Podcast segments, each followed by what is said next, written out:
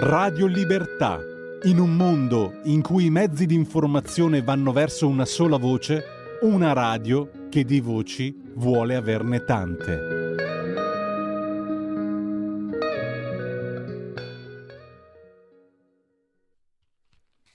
Allora, il cinghiale è stato recuperato, è stato sedato, era in fuga dal 4 agosto, è stato individuato in un tombino, poveraccio, nella zona ovest di Milano tra Piazzale Tripoli e via Roncaglia. Sarebbe entrato nel reticolo fognario dalla Darsena, dove era stato avvistato in precedenza, infidandosi nei condotti che seguono l'alveo dell'Olona, scrive l'agenzia ANSA. Il povero cinghiale si è fatto un giro nelle fogne milanesi. è una metafora, naturalmente, oltre che un fatto. Mentre torniamo su alcuni degli articoli del giorno, dopo aver ricordato Ciò che abbiamo ascoltato poco fa, Smoke Get in Your Eyes, interpretato da Dinah Washington, una canzone composta da Otto Abels Harbach, celeberrima, questa, questo brano, nato il 18 agosto Harbach del 1873 a Salt Lake City, nello Utah, in Stati Uniti.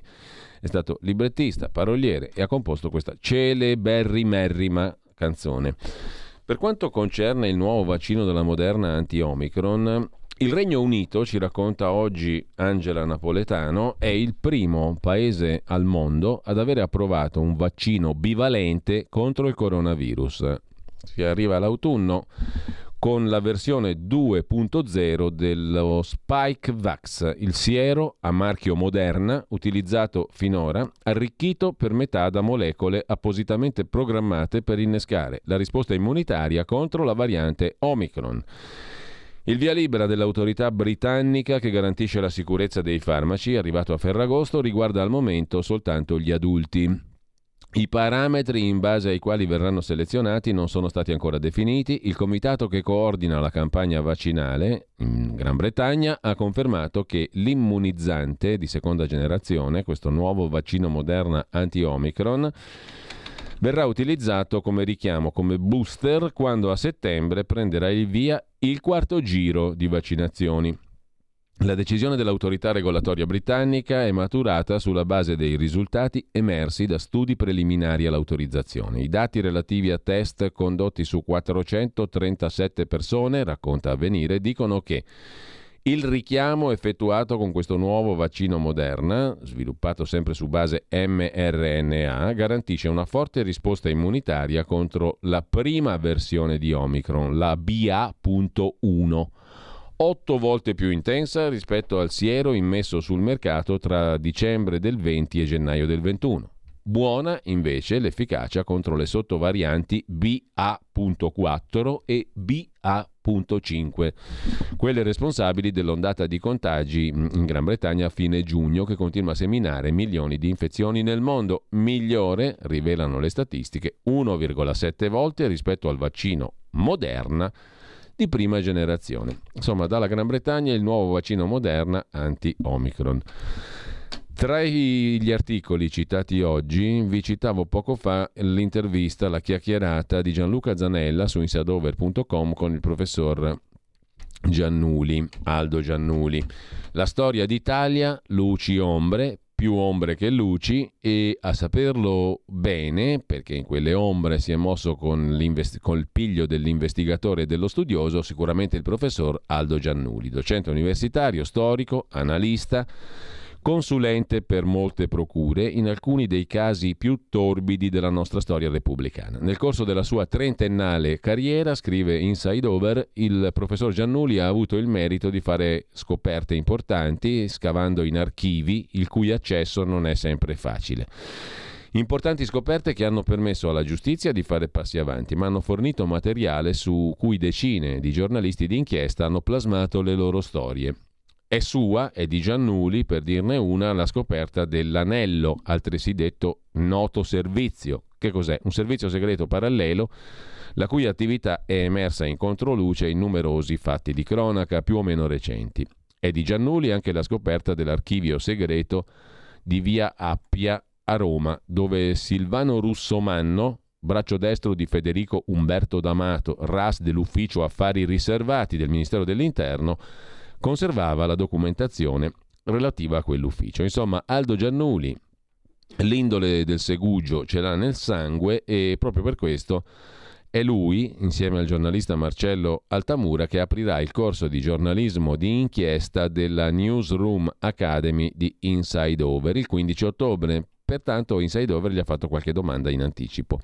Quali sono i casi di cronaca che hanno innescato le più grandi inchieste italiane? In primo luogo, risponde il professor Giannuli, indicherei i grandi processi di mafia degli anni 40, quando iniziano le istruttorie di alcune stragi. Nel caso di Portella della Ginestra si va a giudizio negli anni 50. Poi ci sarà il seguito dell'istruttoria sul caso di Gaspare Pisciotta, presunto killer di Salvatore Giuliano, morto avvelenato in carcere a Lucerdone nel 1954 e altri casi minori. Parliamo sempre di stragi, non di cose leggere e poi ci sono stati alcuni processi di corruzione importanti alla fine degli anni 50, tipo il caso Giuffre, che segna un passaggio perché si passa dalla corruzione sporadica a quella frequente. Giovanni Battista Giuffre al centro di uno scandalo sull'utilizzo di fondi che sarebbero serviti alla ricostruzione dei beni ecclesiastici danneggiati nella Seconda Guerra Mondiale. Nell'immaginario collettivo queste sono storie che appartengono a un passato percepito come lontano. Quali sono i casi che invece fanno tremare i polsi oggi a qualcuno? Ovviamente, risponde Giannuli, i grandi processi di strage. Piazza Fontana, Brescia, che avranno uno sviluppo fino ai nostri giorni, processi ripetuti di cui fa parte anche Bologna. Negli anni 70 abbiamo poi enormi scandali come quello dei petroli e di Italcasse. Su entrambi lavorò il giornalista Carmine detto Mino Pecorelli che dalle pagine del suo OP, Osservatorio Politico, non si limitava a fare inchiesta ma anche a lanciare messaggi. C'è poi il grande processo sulla P2 che ha fornito un'infinità di materiale ai giornalisti dell'epoca e a quelli di oggi, per non parlare del caso Moro. Venendo ai giornalisti, nel calderone troviamo di tutto, delitti eccellenti, stragi, servizi segreti, massoneria, mafia. Che ruolo ha avuto il giornalismo d'inchiesta? Dipende dai momenti, risponde il professor Giannuli. Il giornalismo d'inchiesta in Italia si è sempre ridotto a iniziative individuali. Sul caso Pisciotta l'inchiesta che fece l'Europeo fu fondamentale. Sui casi di scandali degli anni 50, fine anni 60, avuto, ha avuto un ruolo l'Espresso. Sui casi di strage è stata per lo più la controinformazione ad avere un ruolo importante. Mani pulite è cosa diversa. In quel caso il giornalismo va al carro di quello che fa la magistratura. Negli altri casi tu hai un giornalismo d'inchiesta che spesso stimola la magistratura. Su Mani pulite è il contrario inizia una sorta di degenerazione della professione giornalistica, o quantomeno le iniziative della magistratura condizionano il giornalismo che si limita a fare da megafono. Il professor Giannulli è stato consulente per le procure. Qual è stato il caso eh, dove pensi di aver profuso le principali energie? gli viene chiesto. E risponde Giannulli, il caso su cui ho lavorato di più sicuramente la strage di Piazza della Loggia, Brescia. Ho fatto 51-52 relazioni, però per me è stata molto importante anche l'inchiesta del magistrato Guido Salvini, che è la premessa nel processo su Piazza Fontana. Lì sono stato suo consulente. Poi ho avuto la strage della stazione del 2 agosto dell'80 a Bologna come caso importante. Dove hai trovato di più il torbido? chiede Inside Over. Qual è stato il periodo più nero della storia d'Italia? Beh, risponde Giannuli, quando si inizia a scavare in un archivio è come immergersi in un abisso oceanico, non sai quale mostro possa sbucare fuori. Comunque, se devo dire dov'è che ho trovato il torbido è nella corruzione. Si è passati dalla corruzione sporadica a quella frequente, poi diffusa, generalizzata, sistemica, che in parte è rientrata ma forse ha solo cambiato fisionomia dopo la fine della Prima Repubblica. Nel corso della Prima Repubblica lo scandalo tipico era quello delle grandi opere pubbliche. Dopo hai avuto una forte insistenza di casi di scandali finanziari, quindi coinvolgimento delle istituzioni in giochi di questo genere. Nella corruzione il male permanente d'Italia, in qualche modo una parabola che fino a un certo punto ha avuto un crescendo, poi si è arrestata, ma in realtà non è stata mai vinta. Ci sono resistenze istituzionali, ar- ci sono archivi dove c'è il segreto nato e non vale la normativa italiana le segreterie di sicurezza, quelle dei rapporti con la Nato, lì non ci puoi entrare. Ci sono alcuni archivi dove proprio non puoi avvicinarti, per esempio quello della Corte Costituzionale. Però c'è l'esempio della Presidenza della Repubblica. Ci fu una procura di Roma che non è che chiese di entrare, chiese, se noi vi chiedessimo di vedere il registro dei visitatori del Presidente della Repubblica, volevano vedere quante volte ci fosse andato Licio Gelli, cosa ci rispondereste? Era una pre-domanda. La risposta fu praticamente ci avete le pigne in testa e il discorso finì lì, cioè mh, per sapere chi ha visto il Presidente della Repubblica non si può. Chi era il presidente dell'epoca non è questione di quale presidente ci fosse, si trattava di un arco di anni che abbracciava tutti gli anni 70 e la pre-richiesta della Procura di Roma accade negli anni 2000. Poi c'è l'archivio dei carabinieri che ti sfugge tra le mani come un'anguilla. Vai al comando generale e ti dicono: Sì, ma questo è un archivio amministrativo, per la direzione informativa dovete vedere a livello di legione o di regione. Vai a livello di regione e ti dicono: No, ma qui devi vedere a livello di compagnia. Vai a livello di compagnia, ti dicono vai a vedere le stazioni e tu dovresti andare a vedere qualcosa come 7000 stazioni d'Italia. C'è sempre qualcosa che sfugge. Buona l'accoglienza nell'archivio della Guardia di Finanza, discreta quella del Ministero degli Interni. Più corazzato il servizio segreto militare. Arriveremo mai a una verità sulla strage alla stazione di Bologna dell'80? Intanto, risponde Giannuli, ci sono alcune condanne, un po' alla volta alla verità ci siamo arrivati. Il problema è che 40 anni dopo cosa vai cercando? È ovvio che più di qualche attuale settantenne, all'epoca 25-30enne, più di quello cosa vuoi trovare? Infatti l'inchiesta di Bologna ha lambito figure come Federico Umberto D'Amato Licio Gelli, ma che te ne fai? Sono morti tutti e due da un bel po'. Al di là della verità, ci sono studiosi, giornalisti e scienziati che mettono in discussione le ricostruzioni giudiziarie puntando verso la pista internazionale per la strage di Bologna, che vorrebbe la strage compiuta non da neofascisti ma da palestinesi o persone legate al terrorista internazionale Carlos lo Sciacallo. Che ne pensi? chiede Inside Over. Risponde il professor Giannuni. È una cosa che non sta in piedi, anche se bisogna dire che i pasticci sono stati molti. C'è stata manipolazione dei corpi di reato. Dobbiamo vedere se la Cassazione conferma le sentenze, ma quello può essere l'ultimo atto. Dopodiché, anche a trovarlo, un altro indiziato, comunque si tratterebbe di una figura di secondo piano e in ogni caso meno di 65 anni non li avrebbe. Come pretendi dopo mezzo secolo di trovare un testimone che ti dica sì? Me lo ricordo, era all'angolo della tabaccheria, aveva una borsa marrone. Se te lo dicesse, tu dubiteresti della deposizione che sia vera. Eh, inattendibile dunque la pista internazionale? Assolutamente sì, risponde Giannulli, confermo quel che ho già detto, non sta in piedi da nessuna parte, non è mai stato prodotto nulla di credibile a sostegno. Così Inside Over introduce la conversazione con il professor Giannuli che è prodromo di un incontro per il Festival del giornalismo d'inchiesta fatto da Inside Over al 15 di ottobre prossimo.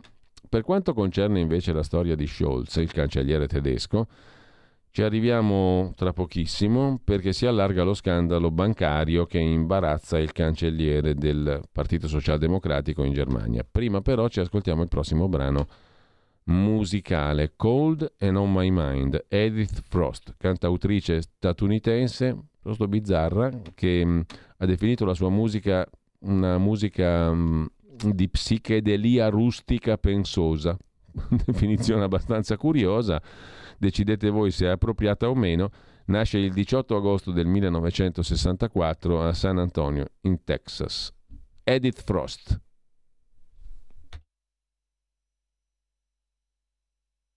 We'll never know much about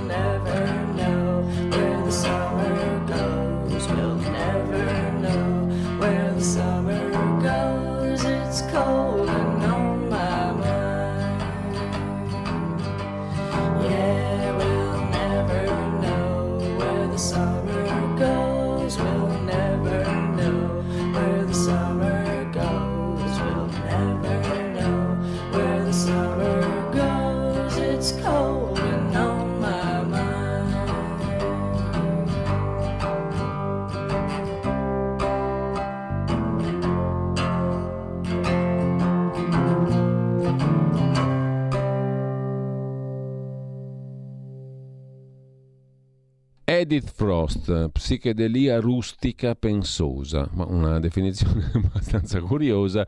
Comunque questo era un suo pezzo, nasce oggi la cantautrice statunitense, mentre si allarga lo scandalo bancario cum-ex, detto alla latina, che imbarazza la cancelleria tedesca, è uno schema di frode fiscale.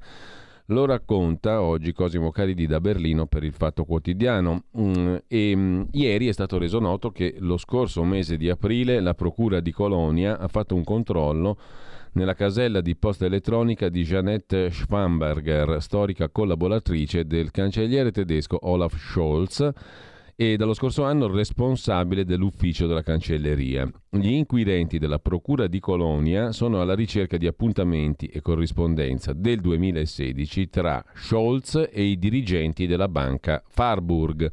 Dal 2011 al 2018 Scholz è stato sindaco di Amburgo. Con quei due mandati si è trasformato nell'uomo forte dell'SPD, del Partito Socialdemocratico. Prima ha scalato il partito, ne è diventato presidente, poi ministro delle finanze nell'ultimo governo Merkel, adesso cancelliere.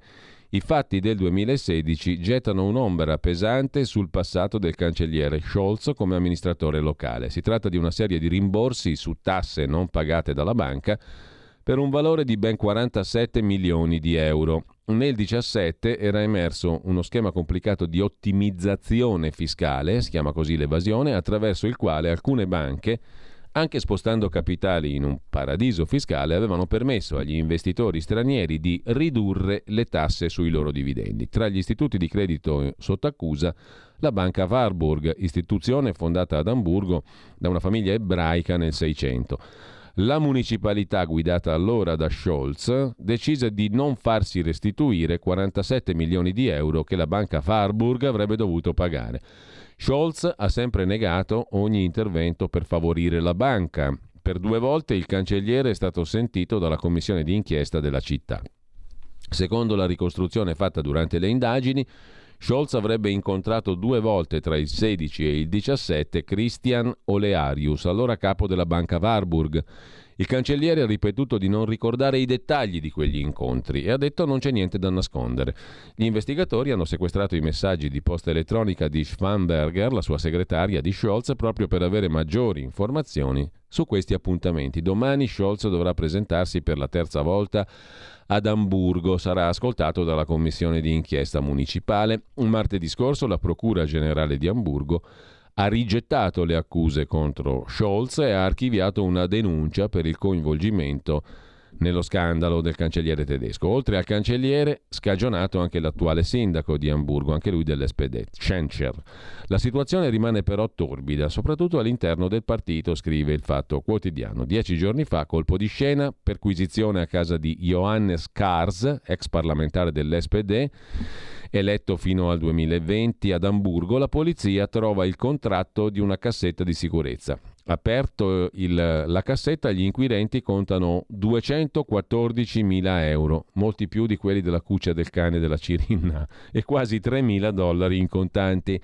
Cars ha negato di essere a conoscenza della provenienza del denaro. Non ne so nulla, come la Cirinna e suo marito. La, persqui- la perquisizione era stata autorizzata per fare chiarezza rispetto a una donazione fatta dalla banca Harburg e ricevuta eh, dalla sezione locale dell'SPD di Kars, dello stesso parlamentare. Circa 40.000 euro arrivati poco dopo l'accordo tra la banca e l'erario cittadino per la non restituzione dei 47 milioni di euro. Insomma, qualcuno dice questa è la tangente che il tizio si è beccato per aver fatto il favore alla banca Warburg. A febbraio 2020 i media tedeschi avevano riportato di un incontro tra il parlamentare Kars e appunto il capo della banca Warburg, Olearius. Il parlamentare ha smentito di aver avuto una conversazione col capo della banca.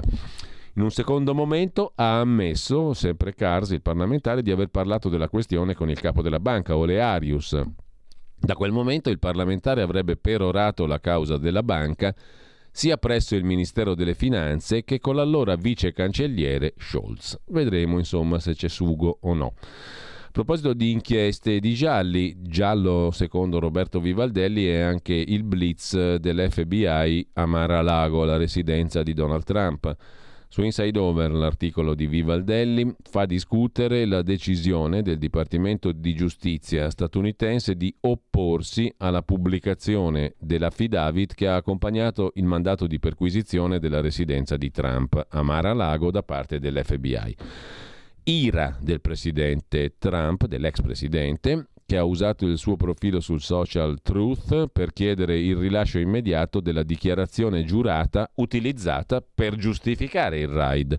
Non c'è modo di giustificare il raid senza preavviso di Mar a Lago, ha scritto Donald Trump. È la residenza del 45 presidente degli Stati Uniti che ha ottenuto più voti di gran lunga di qualsiasi presidente in carica nella storia. Trump ha fatto riferimento ad agenti dell'FBI armati di pistola e al Dipartimento di Giustizia. Nell'interesse della trasparenza chiedo il rilascio dell'affidavit relativo a questa orribile effrazione. Inoltre il giudice di questo caso dovrebbe essere ricusato, ha detto Trump nei giorni scorsi Trump aveva accusato i federali di avergli sottratto i passaporti, nel frattempo gli sarebbero stati restituiti. Sfortunatamente, quando hanno fatto irruzione nella mia casa a Mar-a-Lago, hanno semplicemente aperto le braccia, hanno afferrato tutto ciò che vedevano, come farebbe un criminale comune, ha scritto Trump.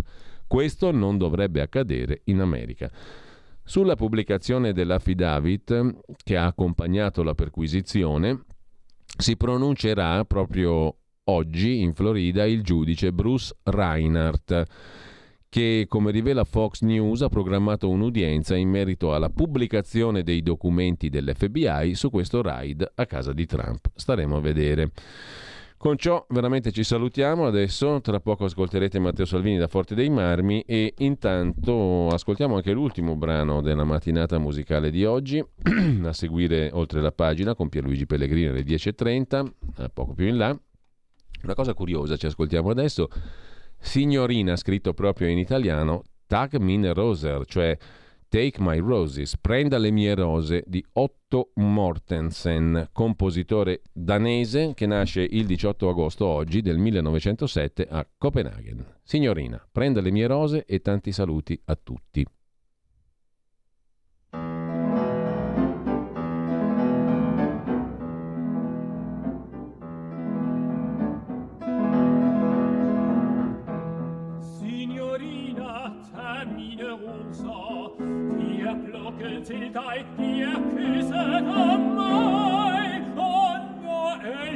Elskovens glødende gloser.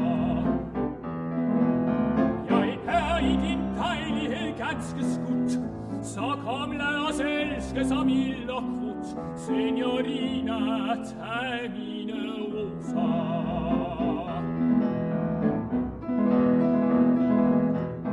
Se, jeg stemmer blidt mandolin, jeg perser hver oh, streng til en sang, en indsang, som man perser af druerne vinen. Oh, hej, oh, jeg ser dit beruste blik, Vend blot til jeg elsker for fuld musik, se jeg stemmer blidt mandolinen.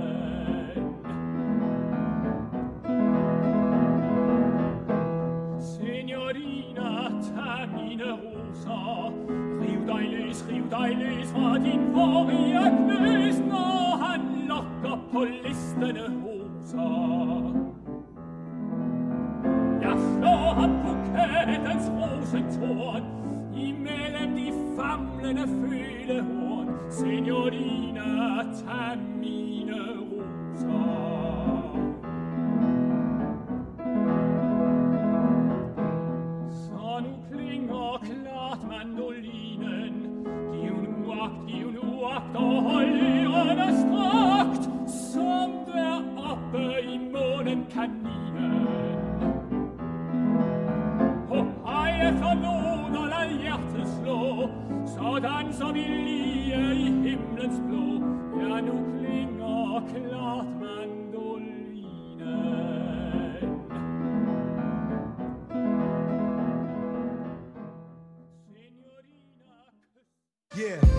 Nuovo modo per sostenere la tua radio. Visita radiolibertà.net. Ti basta un clic e potrai versare il tuo contributo volontario direttamente online. Potrai donare con ogni tipo di carta di credito, anche prepagata. Ti aspettiamo online su radiolibertà.net. Sostieni la tua radio con il tuo contributo volontario. Radio Libertà. La tua radio. Diamo voce alla nostra gente.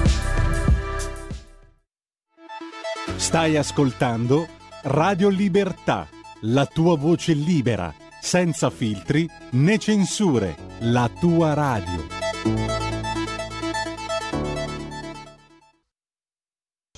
Poco meneghino, io odio quelli che arrivano in ritardo, poi ci sono anche dei bimbi, ringrazio i bimbi, le bimbe, ringrazio tutti comunque i Forte Marmini, fate un applauso ai commercianti, ai baristi, agli albergatori, ai ristoratori, ai balneari di Forte dei Marmi che sono stati più forti di tutte e di tutti. Poi qua ci saranno un po' di milanesi, un po' di piemontesi, un po' di bolognesi, un po' di, di napoletani, un po', un po' di tutto. Un po' di bresciani. Ci saranno un po' di milanisti, mi auguro. No, vabbè, a parte gli scherzi. Eh, sono stati tre giorni brevi ma intensi. Domani sono a Milano, dopodomani sono a Milano, poi in giro Trentino, Puglia, Campania, Marche, Abruzzo, Sicilia, Veneto, Friuli. Mancano 39 giorni. Non sono qua in una sera di agosto a fare promesse, daremo soldi a tutti, ci saranno fortune per tutti, ai calvi ricresceranno i capelli e quelli con un po' di pancia come me perderanno, perderanno qualche chilo. No, però un'Italia un po' più giusta, con un po' di tasse in meno e un po' di sicurezza in più. Io parlavo con eh, gli agenti, con i poliziotti, con i carabinieri, con parecchi turisti quest'estate purtroppo anche a Forte dei Marmi, scippi, furti, rapine in casa. Io voglio che i miei figli crescano in un paese dove chi sbaglia paga, dove almeno in casa sua uno sta tranquillo, dove se uno va in spiaggia a rapinare ne paga le conseguenze e, e oggi purtroppo non è così. Prima in Versigliana c'era una marea di gente, abbiamo parlato per un'ora e mezza di tasse, di pensioni, di lavoro, di scuola, non voglio annoiarmi, è, quasi, è, quasi, mezzanotte, ci sono dei ragazzi, poi io ormai ho quasi, l'anno prossimo sono 50, quindi non so dove si va il, il mercoledì sera a Forte, una volta si andava in capannina, adesso ormai, signora dove si va il mercoledì sera? In capanna?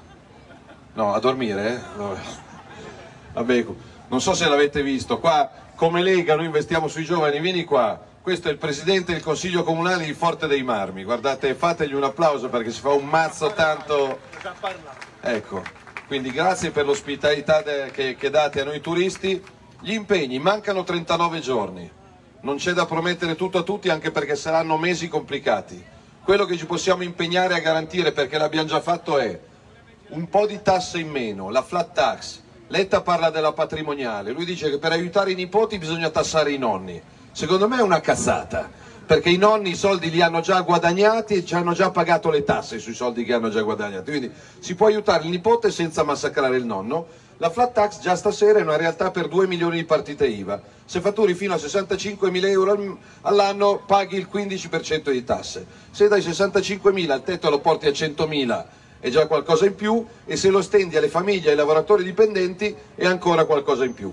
Pace fiscale, io vado in base ai manifesti che, che ci sono qua sotto perché eh, nessuno di voi possa dire quella sera ad agosto Salvini ha detto una roba, io l'ho votato, hanno vinto le elezioni e poi per un anno non l'hanno fatto. Quindi estendere la tassa piatta al 15% per più lavoratori, l'abbiamo fatto e si può fare.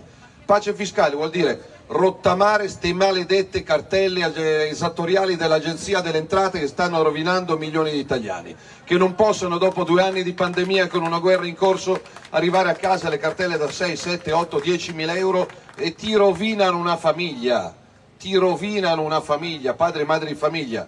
Sulle pensioni, eh, l'abbiamo già dimostrato con quota 100, il primo gennaio 2023 se non cambia nulla torna in vigore la legge Fornero. Tradotto, chi è in questa piazza va in pensione non prima dei 66 o 67 anni. Secondo me è immorale tenere sul posto di lavoro una donna o un uomo fino a 67 anni, proposta della Lega, avviarsi a quota 41. ovvero sia dopo 41 anni di fabbrica, di negozio, di scuola, di lavoro, di, di spiaggia, di quello che vuoi, hai un sacrosanto diritto ad andare in pensione, quindi è un vantaggio per i 63 anni, ma è soprattutto un, un vantaggio per i ventenni, perché altrimenti i nostri ragazzi vengono su a lavoro precario dopo lavoro precario. Non puoi costruirti una famiglia con dei contratti di lavoro di 15 giorni in 15 giorni. Dico famiglia, poi ognuno ama chi vuole. Stanotte a Forte dei Marmi o a Pietrasanta fa l'amore con chi vuole, va a passeggio con chi vuole, bacia chi vuole. Per me ognuno della sua vita privata la spende come vuole, la passa come vuole. Su alcuni temi però non cambierò mai idea, i bimbi vengono al mondo e vengono adottati se ci sono una mamma e un papà e la mamma si chiama mamma e il papà si chiama papà.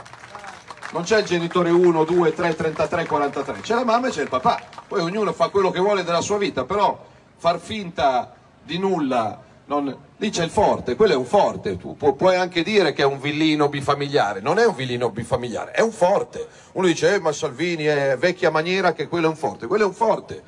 Eh, altri temi che, che mi allontanano dalla sinistra, io non dico che siamo migliori della sinistra, non ho quell'arroganza lì. Uno però può scegliere fra la Lega e la sinistra un tema, e lo dico da genitore, qualcuno dice un po' bacchettone. Sì, su questo sono bacchettone, un figlio di 19 anni e una figlia di 9 anni. E mentre per Letta e per il PD eh, potersi coltivare delle piantine di droga in casa è un diritto, io combatto e combatterò ogni tipo di droga piazza per piazza, paese per paese, scuola per scuola. Non c'è una droga che fa bene, non c'è il diritto a stroncarsi il cuore, l'anima e il cervello con le droghe. E su questo la vediamo in maniera diversa. Di là dicono che la cittadinanza va regalata dopo qualche anno di presenza in Italia. Secondo me la cittadinanza è una roba seria che va scelta, va voluta, va meritata, va conquistata al compimento del diciottesimo anno di età, perché i nostri nonni che migravano all'estero nessuno regalava cittadinanze, case, bonus o contributi. E quindi su questo l'immigrazione regolare la benvenuta, però i mille sbarchi delle ultime ore quando c'eravamo noi al Ministero dell'Interno non funzionava così e non vedo l'ora che sia la Lega a tornare a occuparsi di proteggere i confini e la sicurezza del nostro Paese, perché con 6 milioni di italiani sotto la soglia di povertà non possiamo permetterci di ospitare e mantenere migliaia di clandestini che ogni giorno arrivano sulle nostre coste, non è civile. Qua ci sono persone che arrivano dalla Svizzera, prova ad andare tu in Svizzera a dire sono cittadino del mondo, uno, due, tre ti rispediscono a casa tua, quindi avere delle regole, semplicemente delle regole, non delle robe, delle robe strane, delle regole, se hai diritto vieni, se non hai diritto non vieni.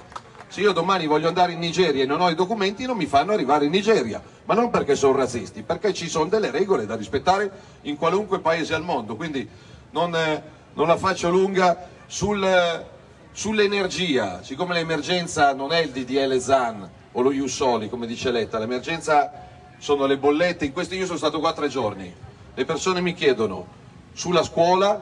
E mi dicono Matteo mi raccomando non chiudete più le scuole. E questo è un impegno che ci prendiamo, scuole aperte e in presenza, io l'ho vista la DAD con mio figlio e mia figlia, scuole aperte e in presenza per tutti i bimbi e per tutti i ragazzi, nessuno escluso, non voglio più vedere bimbi a casa o insegnanti a casa perché si possono affrontare le cose con buon senso senza lasciare migliaia di bimbi a, casa e migliaia di insegnanti a casa, sull'energia, le bollette, noi siamo circondati da paesi che usano l'energia nucleare, la Francia, la Slovenia, la Romania, la Finlandia, la Svezia, gli Stati Uniti, la Cina, la Corea, il Giappone, tutti.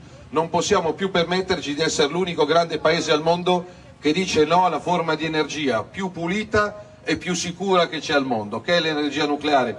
Lo scriveva anche il buon Piero Angela che, che abbiamo salutato qualche giorno fa, non possiamo più permetterci dei no. L'energia nucleare è fondamentale per essere un paese moderno, sicuro ed efficiente. L'unico modo per abbassare le bollette della luce e del gas, altrimenti compriamo l'energia dalla Francia che ha il nucleare e ce la vende al doppio. Sono, sono alcune idee, poi ci sono alcuni, lo dicevo oggi in Versigliana, poi ci sono alcune questioni di principio.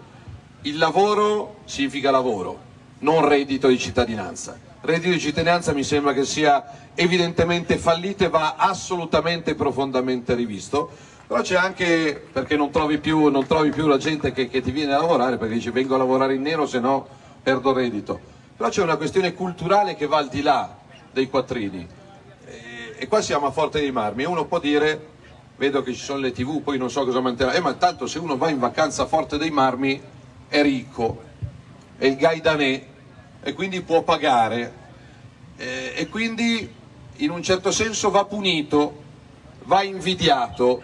Possiamo dirci sottovoce che io voglio crescere i miei figli in un paese dove alcune parole, successo, merito, bravura, ricchezza, non sono delle bestemmie. Se uno è bravo e ha successo, va ringraziato e va emulato. Noi abbiamo bisogno di puntare in alto, non di puntare in basso. E coi musi lunghi, se uno ha la bella macchina, se uno ha la bella casa, se uno va in una bella spiaggia, allora c'è qualcosa che non va, speriamo che gli arrivi l'accertamento, la finanza, che... Ecco, dobbiamo puntare in alto, non eh, puntare al ribasso. Se uno ha successo, evviva! Se un mio compagno del liceo ce la fa e guadagna un sacco di soldi, c'ha una bella famiglia, c'ha una bella casa, io non devo dire con rancore cacchio, lui ce l'ha fatta e io no, speriamo che gli vada male. Questa è una questione culturale. Se qualcuno in questa piazza ha successo, io vi dico bravi, perché ve lo siete guadagnato. E l'Italia ha bisogno di attrarre gente che crea lavoro, crea ricchezza, che non dipende, badate bene, dal titolo di studio, eh, per quel, quel fenomeno di calenda che dice che tutti i ragazzi dovrebbero andare al liceo, perché chi non va al liceo è uno studente di serie B. Ma fortuna che abbiamo i ragazzi che vanno al professionale, al turistico, all'alberghiero, ai geometri, agli istituti tecnici, perché io conosco persone che hanno la terza media, che hanno creato aziende che danno lavoro a migliaia di dipendenti e conosco gente con tre lauree che ha fatto fallire quelle aziende. Quindi valutare uno in base al titolo di studio è da, è, è da sciocchi. Non usiamo parole, ci sono dei bimbi, è da sciocchi. Perché mia figlia ha 9 anni, quando mi parte una parolaccia mi chiede un euro, è ricca, ormai ha, ha, ha il portafoglio che... Poi soprattutto quando... Papà, ti è partito C-A-Z-Z-O. Eh, dico, eh, scusami, mi è andata. Quindi è vero, bisogna dare il buon esempio anche nelle piccole cose quotidiane. Quindi vi ringrazio per avermi e averci dedicato un'oretta del vostro tempo in una bella serata di fine agosto. Vi auguro le migliori cose, pensatemi domani sera mentre sarete a mangiare una focaccetta a, a, qualcuno che sarà a Milano a cercare di fare qualcosa di buono per il prossimo, non siamo dei geni, su questo palco non si sono avvicendati grandi intellettuali, grandi virologi, oggi c'è uno, il PD ha candidato quello che andava sempre alla tele, che durante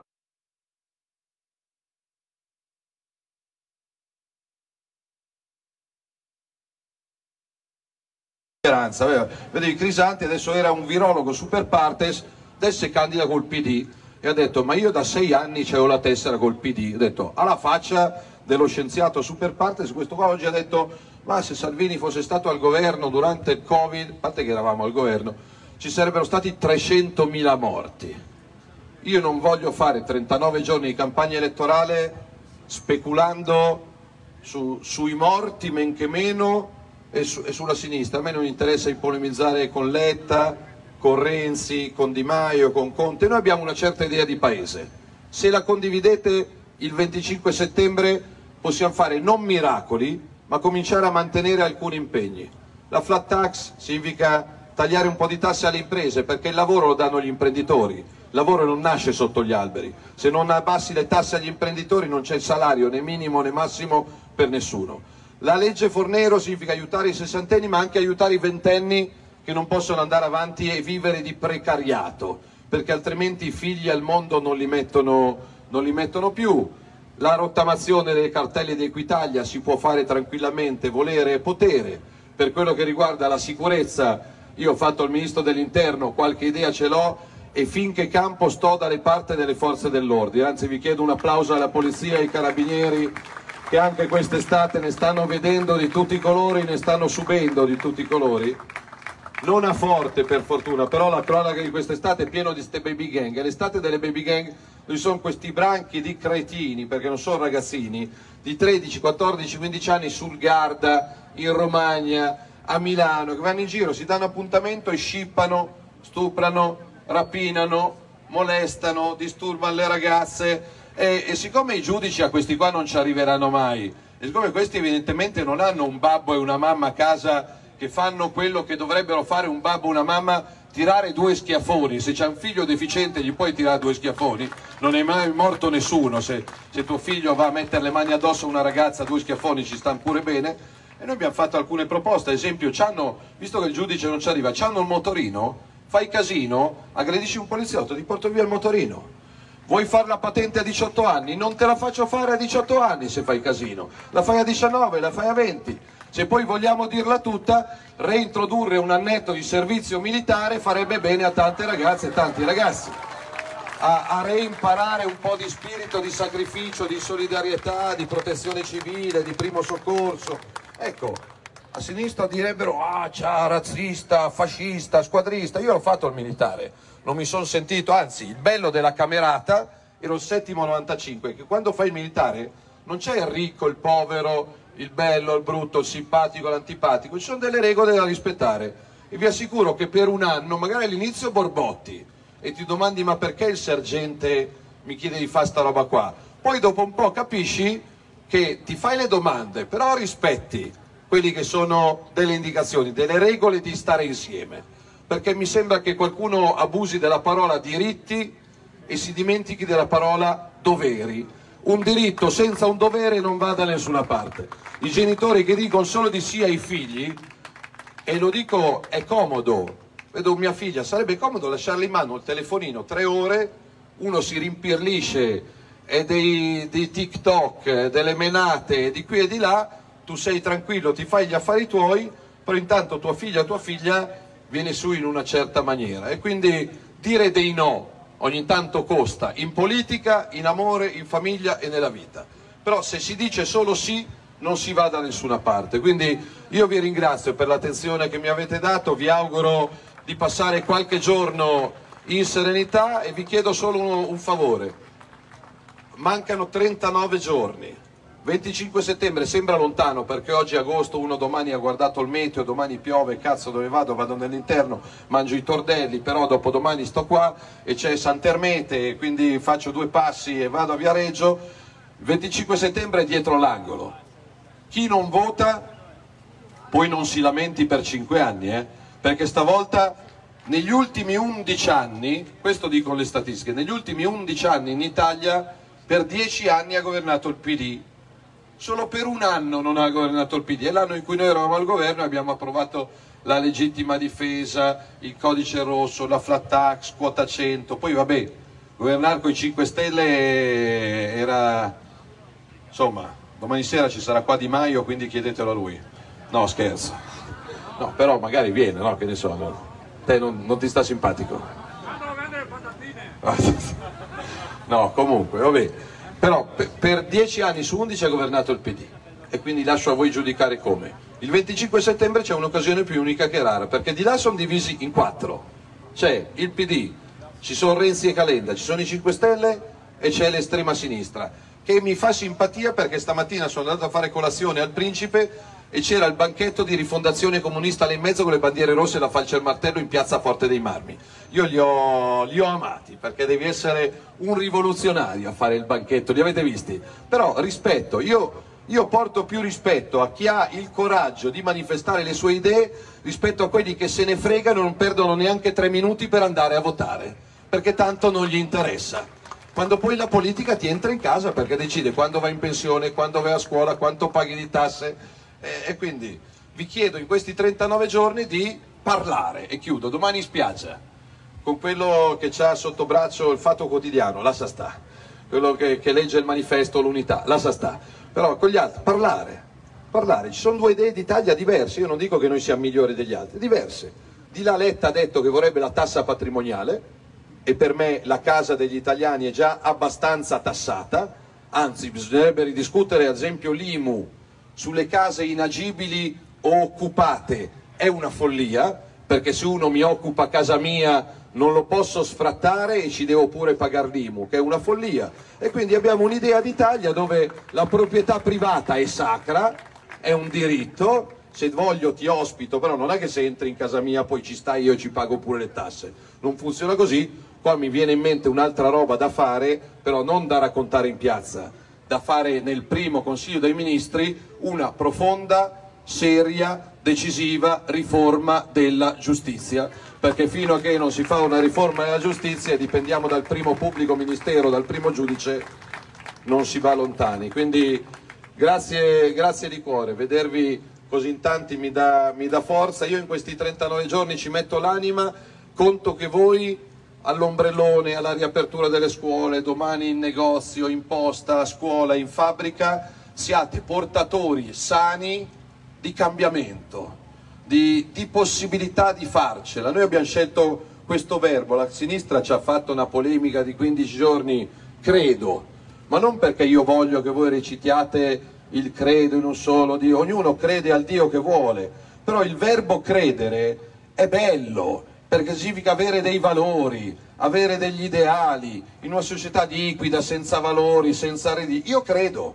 io credo in alcuni valori, io credo nel valore della patria, io credo nel fatto che l'Italia sia bella da nord a sud, debba rimanere assolutamente unita e debba premiare le differenze, le identità, i gusti, i profumi.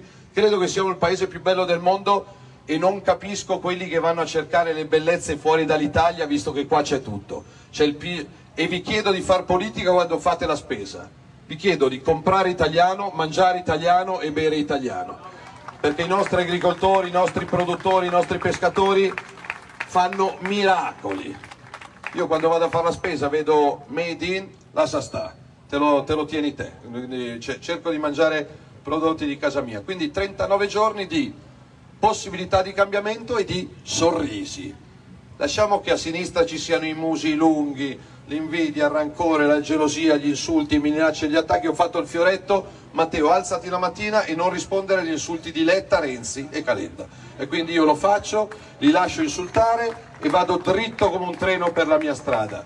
Una strada bella, sono un uomo fortunato, faccio un lavoro che coincide con la mia passione, ho due splendidi figli, ho una splendida compagna, ho alcuni processi a carico, la prossima udienza è venerdì 16 settembre, non so dove sarete, sarete a scuola, sarete al lavoro, venerdì 16 settembre alle 9 della mattina, sono in tribunale a Palermo, capo d'accusa sequestro di persona aggravato e continuato, 15 anni la pena prevista dal codice penale, perché ho bloccato gli sbarchi nel mio paese, io vado in quel tribunale orgoglioso di quello che ho fatto, a testa alta, perché difendere la sicurezza, la dignità, l'onore, i confini del mio paese era il mio lavoro, non era il mio hobby o il mio passatempo. Quindi in bocca al lupo, l'ho fatta ancora lunga, non so se è rimasto qualche gadget, perché con i pochi soldi che abbiamo abbiamo fatto il gadget giusto per la Versiglia. Ce l'hai le carte?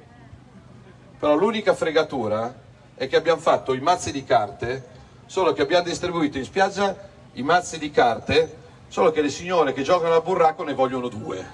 Eh, io cazzo non avevo calcolato il mazzo per due, quindi ho detto ne faccio uno, perché uno gioca a briscola, gioca a scopa. No!